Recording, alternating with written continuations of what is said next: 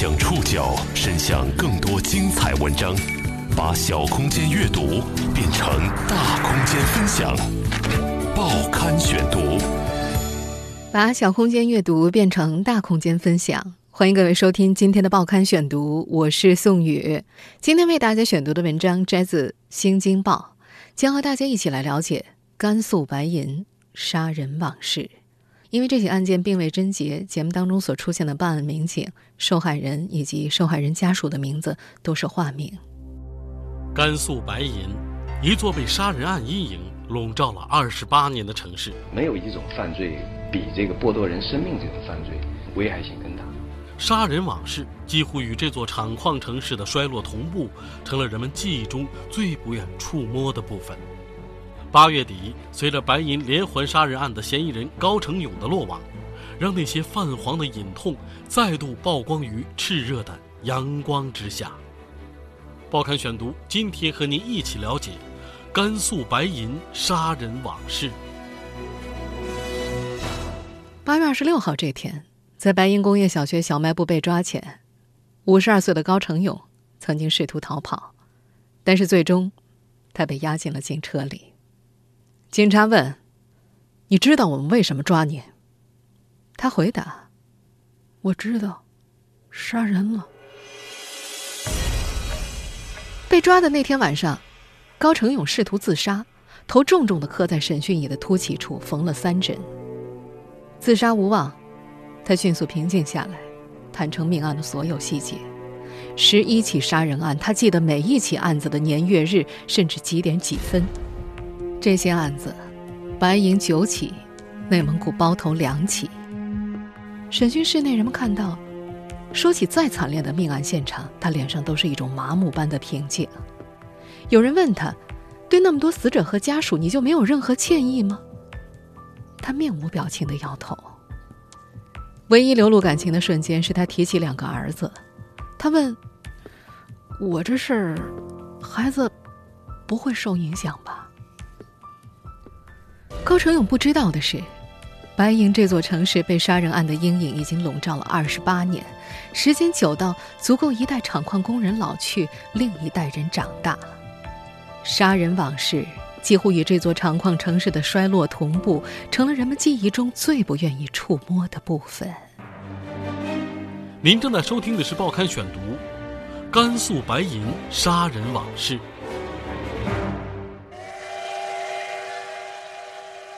每天清晨七点五十分，白银西北部的火车站，绿皮车的汽笛声准时响起。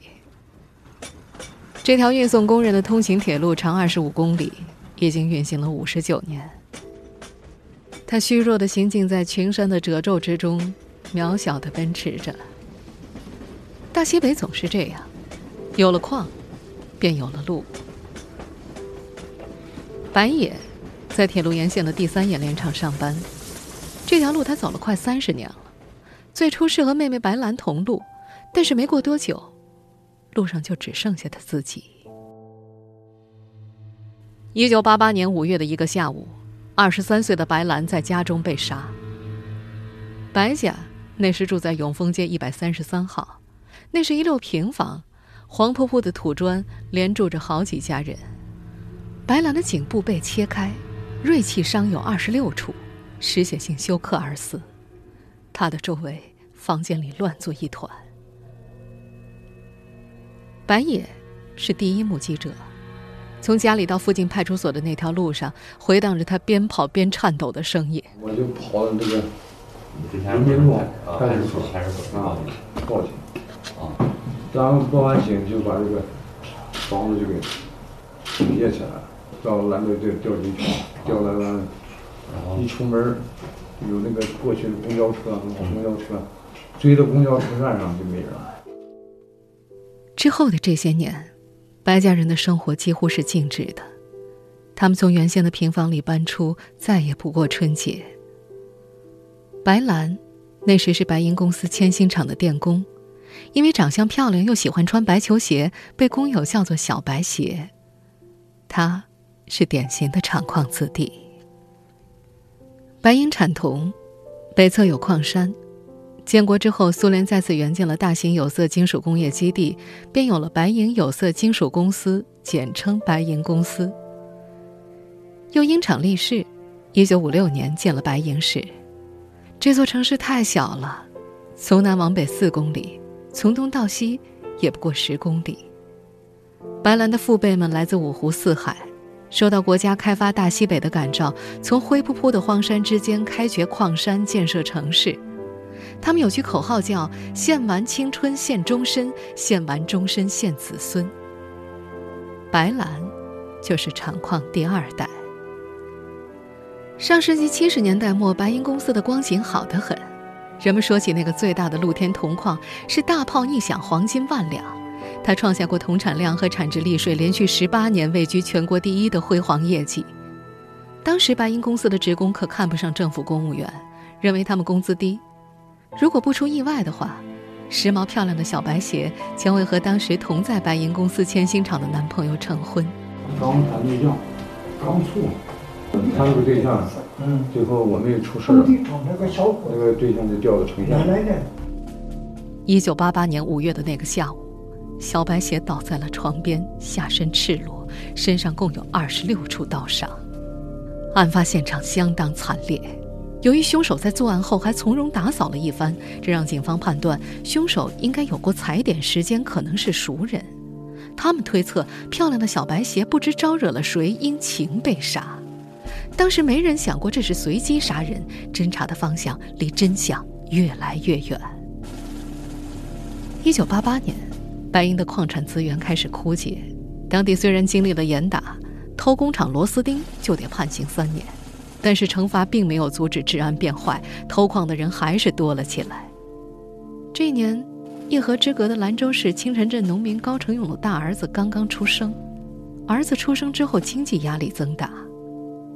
落网之后，高成勇向警方供述，他本是为了盗窃，被撞破之后，才杀了人。由于作案手法残忍，小白鞋之死让附近居民记了很长时间。但随着时间的推移，失去亲人的伤痛只烙印在小白鞋的家人心里。我为我姑娘这个事儿，半夜里不到哭泣了多少次。更没人想到，之后的十四年，共有十一名女性被残杀于相同的手法之下。报刊选读继续播出甘肃白银杀人往事。白银市供电局。长矿城市白银的心脏，它坐落在城市的正中心，对面是汽车站。它的供电线路遍及三县两区，北到内蒙古，辐射两万八千平方公里，是无数轰鸣机器的命脉。这里工作安稳，福利优渥，是一个挤破头才能够进去的好单位。也就在这里，接连发生了两起命案。一九九四年。食堂女工石小静死在了供电局的宿舍里，她十九岁，刚上班半年。室友叶文霞发现的时候，石小静躺在床上，颈部被薄刃切开，上身后背有锐器伤四十三处，血呈喷射状布满整面墙。办案刑警张端分析，这说明是迎面捅的。单身宿舍的公共洗衣房里留下了一滩血水，凶手曾在此清洗身体。离开前，他还在宿舍的拉手上留下了一个血指纹，这让张端觉得权威受到了挑战。凶手根本不做任何掩饰，指纹都懒得擦。白银供电局是个熟人社会，人人都沾亲带故一般，消息藏不住。一个人家里有什么事儿，很快全栋楼就知道了。和石小静同楼层住的都是单身或者刚成家的年轻人，有东北的，也有南方的。每到饭点，人们就端着饭来来去去的串门儿。东北的酸菜和南方的水饺的味道在楼道间里流动。下了班，从楼梯口走到家能走半个小时，逢人都要掰扯上几句。在家的时候，那时大伙儿都不爱关门，从没觉得不安全。何况楼下还有保卫科日夜守着呢。那时人们还曾怀疑凶手是与石小静在保卫科做干事的哥哥结了仇，泄愤杀人。但是四年之后，八岁的女童姚某同样在供电局宿舍被杀，案发地点距离石小金宿舍的直线距离不到五十米。在同伴的回忆里，姚某眉目如画，笑起来大眼弯弯的。小姑娘是靖远人，那时刚随父母从靖远来到白银，一家三口都窝在单身宿舍里。那天，他父母下班找不到孩子，报了警，最后在家中的柜子里找到了他。衣服没了，身上没有伤口，阴部撕裂，被皮带勒住窒息而死。落网之后，高成勇回忆，杀完人他口渴了，自己还沏了一杯茶，加了点姚家的茶叶。喝茶的玻璃杯被他遗落在桌上，还留下了指纹。这个细节。一度让警察张端觉得，是同单位的熟人作案，茶是小姑娘沏给对方喝的。当然，这是后话了。一九九四年时，人们还想不到那么久远。警方唯一可以肯定的是，如果第一起命案可以当作泄愤，那么第二起就不得不让人怀疑这是无差别杀人。在白银供电局，人们的内心开始被恐惧笼罩。一种反应是迅速搬走，没搬走的下了班都会闭门锁户，以前那样家家房门大开的日子不再有了。职工们的另一种典型反应就是对供电局保卫科和刑警无能的愤怒，因为供电局门禁森严，警方两度把嫌疑人划定在供电局内部，一位民警至今还保留着两厚本嫌疑人的资料，记录了每个人的爱好、外号、跟谁走得近等等等等，但是。这些本子上的嫌疑人，要么没有作案时间，要么条件不符合，所有人都被一一排除了。最初，警队的临时指挥部进驻供电局，吃住都在大院，但调查长久没有进展，职工们骂得不行。每次张端去食堂吃饭，总有人打趣：“哟，到点了，又来吃饭了。”一九九八年，这里的第二起案子发生之后，张端不在大院吃住了。他不在那里久留，看完现场就灰溜溜的离开。他回忆，案子破不了，他心里像过了火一样。没有什么可以阻挡时代的变迁。比起工厂破产、工人下岗的浪潮，不管是小白鞋之死，还是供电局两起命案，都只在单位内部引起震动，并未触发大范围的关注。一九九八年，命案又起，这一次。光怪陆离的城市小舞厅成了警方的排查重点。报刊选读继续播出甘肃白银杀人往事。上世纪九十年代末，铁板一块的国营体制出现了松动，由于效益不好，导致公司内退、提前退休的情况并不少见。白银街头闲散人员越来越多，无所事事的人们在街头游荡。一九九八年一月，凶案又起。杨林在家中被杀。她独居在胜利街，丈夫是高兰县粮库的工人，两人聚少离多。和此前的凶案手法相同，她的颈部被切开，有六处锐器伤。杨林是舞厅的常客，接触的人相对复杂，刑警们推测是熟人作案，排查方向调转，指向了舞厅和有前科的人员。那时，从外边传过来的舞厅、咖啡厅、洗头房，在白银一夜之间成为风潮。冬天的白银是那么冷，一二月间动辄零下十度，隔壁的风在空中怒飞，声响巨大，仿佛窗外有个海洋一样。路上的积雪厚及膝盖，白茫茫的原野一望无际，但人们那时还是要出门跳舞。工厂萧条，人心涣散。上班的人早上去单位签个到，就直奔舞厅而去。在那个年代，舞厅是命案的高发地带，年轻的荷尔蒙无处发泄。你踩了我的脚，我请了你心仪的姑娘跳舞，都成了打架的理由。当时每个舞厅的标配就是门口两个维持秩序的彪形大汉。各个工厂的俱乐部也都改装成了舞厅。挂个霓虹灯球，热闹得很。七八个人组个乐队，翻来滚去，那几首曲子深正四野。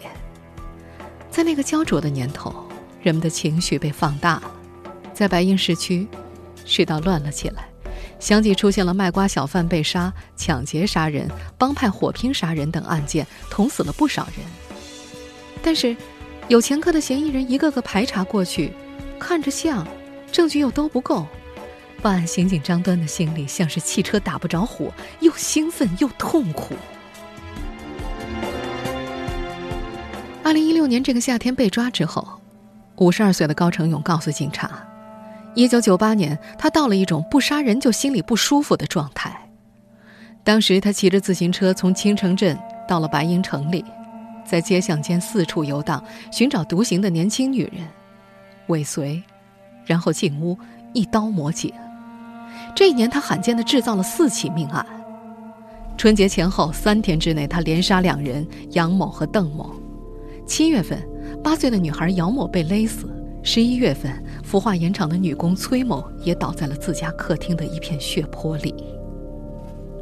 那段时间，张端往往还在开上一个命案的会议，下一个命案的报警电话又打来了。十几个刑警唰的站起来往外跑，警笛响彻空荡的街巷，车里没有一个人开口说话。相比以前，这些作案手法也愈发的暴力。杀人后，高成勇取走了杨某整个头顶的皮肉和邓某背部近三十厘米的皮肉。女工崔某除了颈部被切开之外，上身有二十二处刀伤，其下身赤裸，乳房、手、耳朵都没有了。之后供述时，高成勇说：“他把这些割下的器官都扔进了黄河里，然后回到了黄河对岸青城镇的家里。”破案遥遥无期，但排查没有停止。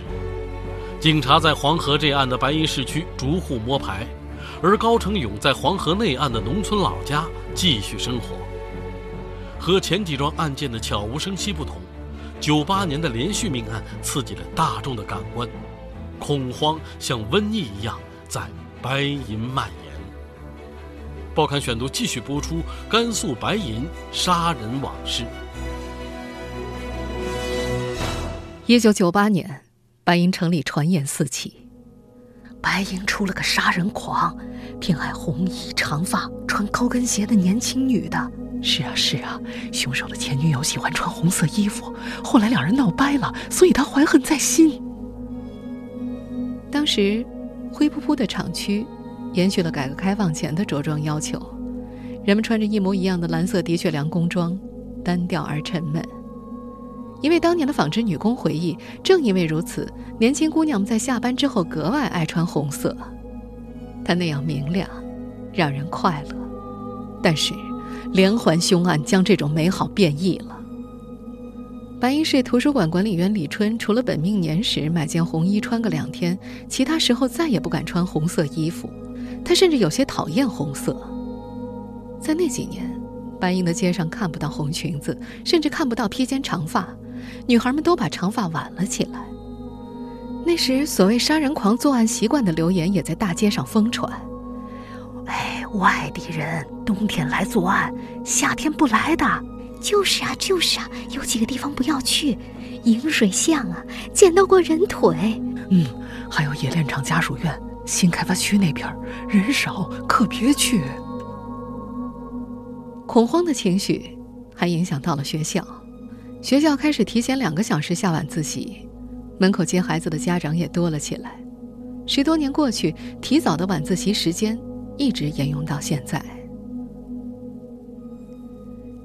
在刑警王阳的记忆里，那时警方接到了报案量剧增，常常有人怀疑自己被尾随而报警。当时白银公司保卫处的一位侦查员听到一点消息，唰就扑过去。在那个时候，老百姓和警察都已经草木皆兵了。凶杀案的恐慌就像瘟疫一样在城市里蔓延，而资源枯竭的危机、经济急速下滑也在这一年同样显现。曾经效益好、包分配、收入比市里职工高出三分之一的白银公司开始发不出工资，这座城市的多数人都在迷茫与恐惧的氛围里生活。很长一段时间之内，每次受害者家属跑到警局打听，办案刑警张端潜意识里都想躲得他们远远的。有 DNA，对比不了；有指纹，只能肉眼识别；有画像，没有天网系统。明明证据都有了，但是悬案就是十多年没破，这让他有些发窘。中国人民公安大学侦查与反恐怖学院院长陈刚，那个年代，我从技术的角度来讲，那个时候我们侦破一些案件的这个抓手或者依据手段还相对比较单一。即便我们有了一些现场当中提取了一些相关的这个线索啊、证据啊，但是在运用过程当中啊，我们还没有这样那么好的环境，那么好的技术。二零零零年冬天，再次案发。棉纺厂家属院里，二十九岁的罗某被杀死，与此前的命案类似，他的颈部被切开，双手被取走。警察们最悔恨的是，二零零一年，他们曾经和嫌疑犯擦肩而过，丧失了抓住他的机会。这年五月二十二号，公安局接到报警，电话那头的张某已经不太能说话，他呼噜了几声，说自己在水川路的家中被害。民警没有听清地名，便没有出警，就此错过。后来，张家人打了幺二零，医生赶到之后发现张某被割了喉，便再次通知了警方。而水川路与白银分局刑警支队仅一街之隔。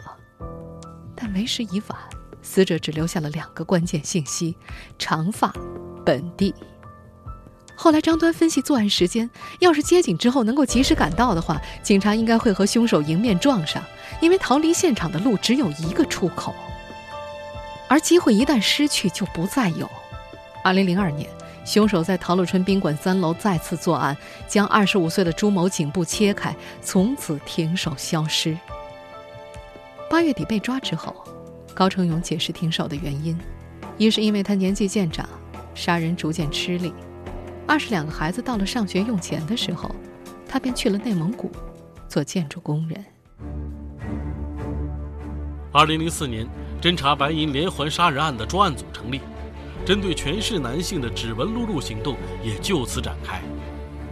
全市男性打指纹，这是一代白银人的集体记忆。报刊选读继续播出甘肃白银杀人往事。二零零四年专案组成立之后，白银当地的报纸开始悬赏二十万缉拿凶手。嫌疑人的画像出现在了白银大街小巷以及电线杆上，白银公司电视台循环播报着征集凶手线索的简讯，白银也启动了针对全市男性的打指纹行动。如今的年轻人们在当时还是孩子，他们都清楚地记得，警察曾经深夜造访，拿出两张有塑封的纸，每一张上面有五格，分别对应大拇指到小拇指，他们的父亲。用每根手指在墨盒里滚一下，再用同样的动作将手指滚在纸上。这是一代白银人的集体记忆。每次全市录指纹，声势浩荡，所有白银市区的男性户籍居民都曾被录入指纹、抽血验 DNA。警方试图通过这种方法排查案犯，但是最终都是查无此人。一直到今天，人们才知道问题出在了哪儿。高成勇户籍所在的兰州农村，因为排查困难，当时并没有录入指纹。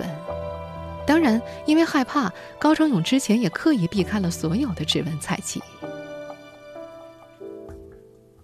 此后这些年，小城白银也发生着巨大的变化。二零零四年，白银公司宣布破产，第二年便有二十多万人离开了白银，年轻人们出外谋生，老人们。则留守在此。二零零八年，白银被国务院正式确定为全国第一批资源枯竭转型城市。时至今日，白银城北大工业时期繁盛的工厂，大部分都已经停产。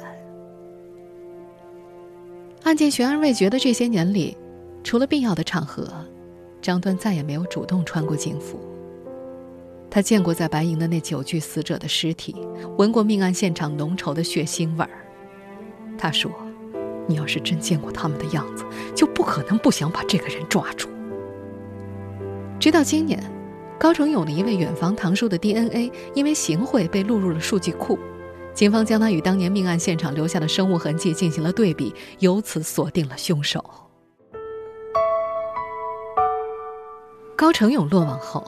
张端终于把绣着 “Police” 字母的黑色汗衫和警用皮带都翻了出来，他们已经被他冷落在衣柜里十几年了。微信头像也让闺女帮忙换成了自己穿警察制服的照片儿。走在街上，每逢有人问起案子，他总是笑眯眯地对他们说：“这下没问题了吧？”穿着警服，张端坐上了白银的公交车。车窗之外，淡金色的风吹动衣襟，光线里仿佛有细细的金沙。这正是这个边陲小城最好的季节。